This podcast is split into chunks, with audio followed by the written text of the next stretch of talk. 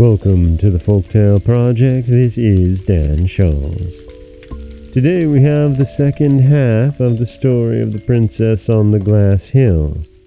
Our young hero, Cinderlad, has gathered a stable of horses that came after earthquakes and were eating his family's hay.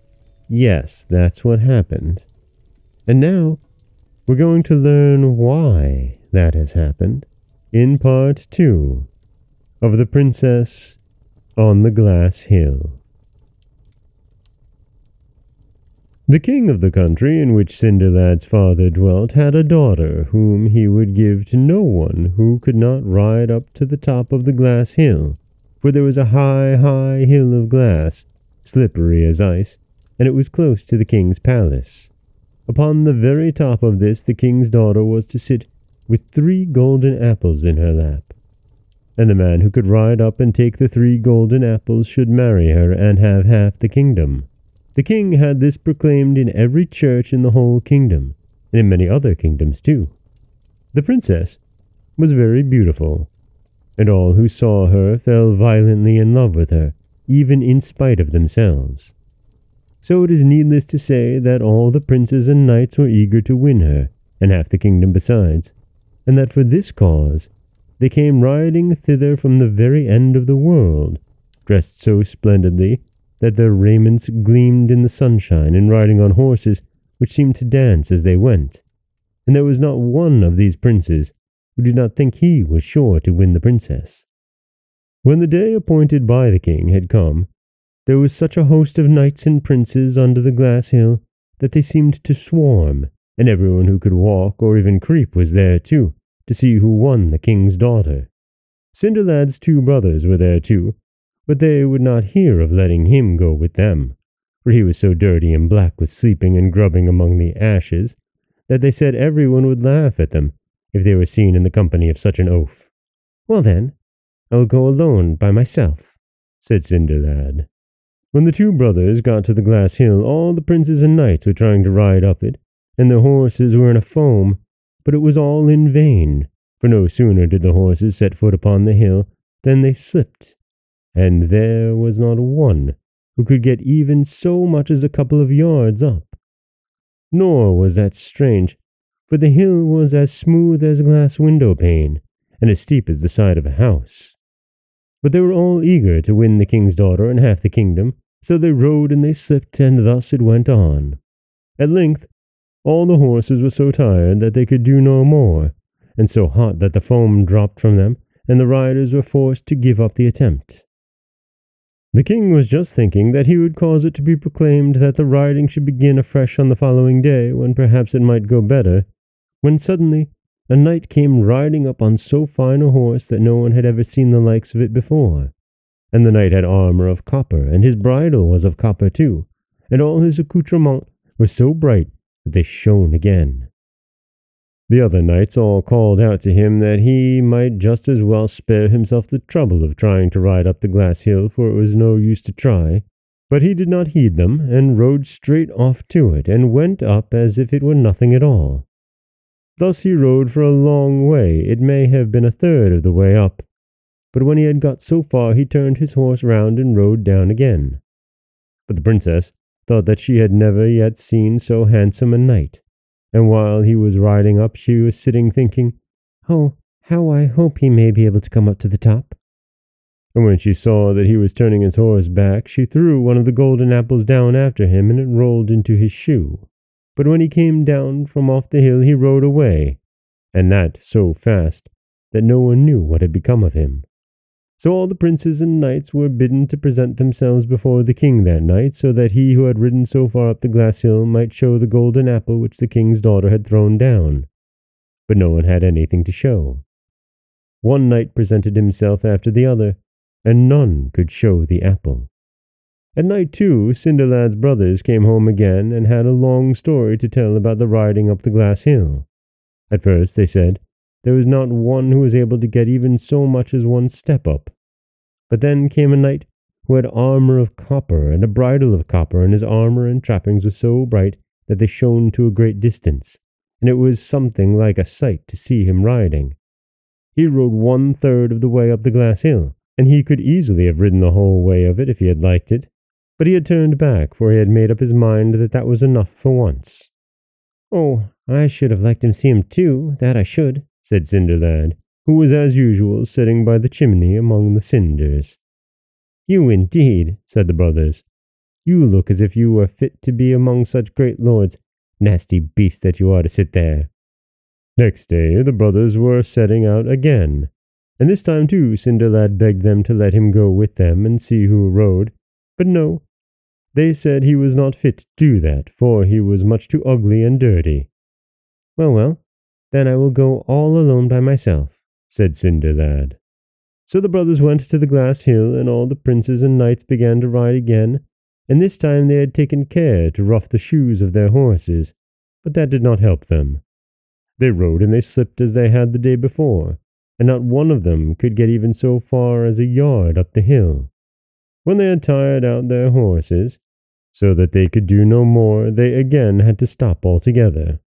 But just as the king was thinking that it would be well to proclaim that the riding should take place next day for the last time, so that they might have one more chance, he suddenly bethought himself that it would be well to wait a little longer to see if the knight in copper armor would come on this day too, but nothing was to be seen of him. Just as they were looking for him, however, came a knight riding on a steed which was much, much finer than that which the knight in copper armor had ridden, and this knight had silver armor and a silver saddle and bridle, and they were all so bright that they shone and glistened when he was a long way off. Again, the other knights called to him, and said that he might as well just give up the attempt to ride up the glass hill, for it was useless to try. But the knight paid no heed to that, but rode straight away to the glass hill, and went still farther up than the knight in copper armor had gone. But when he had ridden two thirds of the way, he turned his horse round and rode down again. The princess liked this knight still better than she had liked the other, and sat longing that he might be able to get up above and when she saw him turning back, she threw the second apple after him, and it rolled into his shoe.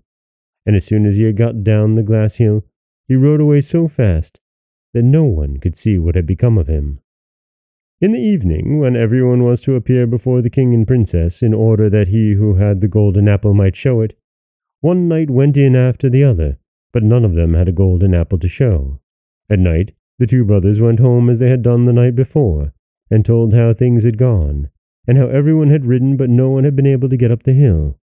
Last of all, they said, came one in silver armor, and he had a silver bridle on his horse and a silver saddle, and oh, but he could ride.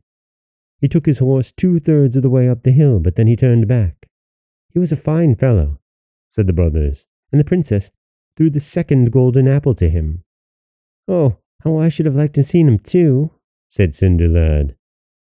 Oh, indeed. He was a little brighter than the ashes that you sit grubbing among, you dirty black creature, said the brothers. On the third day, everything went just as on the former days. Cinderlad wanted to go with them to look at the riding, but the two brothers would not have him in their company, and when they got to the glass hill, there was no one who could ride even so far as a yard up it, and everyone waited for the knight in silver armor, but he was neither to be seen nor heard of. At last, after a long time, came a knight riding upon a horse that was such a fine one its equal had never yet been seen. This knight had golden armor, and the horse a golden saddle and bridle, and these were all so bright that they shone and dazzled everyone, even while the knight was still at a great distance. The other princes and knights were not able even to call to him, to tell him how useless it was to try to ascend the hill, so amazed were they at the sight of his magnificence. He rode straight away to the glass hill, and galloped up it as if it were no hill at all, so that the princess had not even time to wish that he might get all the way up. As soon as he had ridden to the top, he took the third golden apple from the lap of the princess, and then turned his horse about and rode down again, and vanished from their sight before anyone was able to say a word to him. When the two brothers came home again at night, they had much to tell of how the riding had gone off that day, and at last they told about the knight in the golden armor too. He was a fine fellow that was, Such splendid knight is not to be found on the earth, said the brothers. Oh, how I would have liked to have seen him too, said Cinderlad. Well, he shone nearly as brightly as the coal heaps that thou art always laying raking amongst, dirty black creature that thou art, said the brothers. Next day, all the knights and princes were to appear before the king and the princess. It had been too late for them to do it the night before, in order that he, who had the golden apple, might produce it. They all went in turn, first princes and then knights, but none of them had a golden apple. But somebody must have it, said the king. For with our own eyes we all saw a man ride up and take it. So he commanded that everyone in the kingdom should come to the palace and see if he could show the apple. And one after one they all came, but no one had the golden apple.